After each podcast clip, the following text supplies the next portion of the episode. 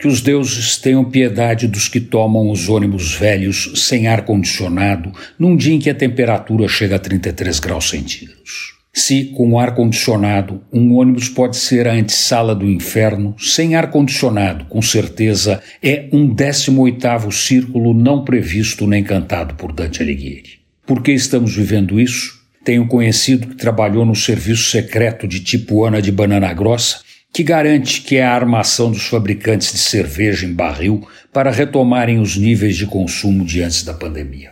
Também tem quem diga que é um acerto entre os fabricantes de geladeiras a querosene e os novos amigos dos deuses, cada um focado na sua divindade, prometendo recolher o dízimo caído do céu para dar aos pobres nos altares de ouro que engrandecem os templos.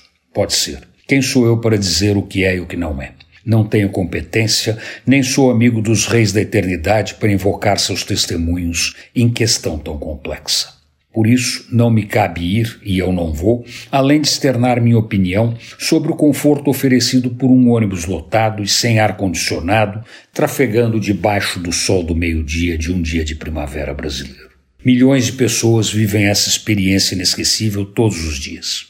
Pergunte a um deles se está confortável se é uma viagem dessas que faz parte do seu sonho de consumo, junto com o plano de saúde privado. Nove em cada dez entrevistados vão dar risada e propor jogar um pouco pelo aplicativo do celular enquanto o jogo de verdade não começa. Mas, se você acha que assim está ruim, dá para ficar pior. Imagine se, depois de tanto sacrifício, o ônibus sem ar-condicionado quebra numa estrada vicinal sem socorro por perto. Antônio Penteado Mendonça para a Rádio Dourado e crônicasdacidade.com.br.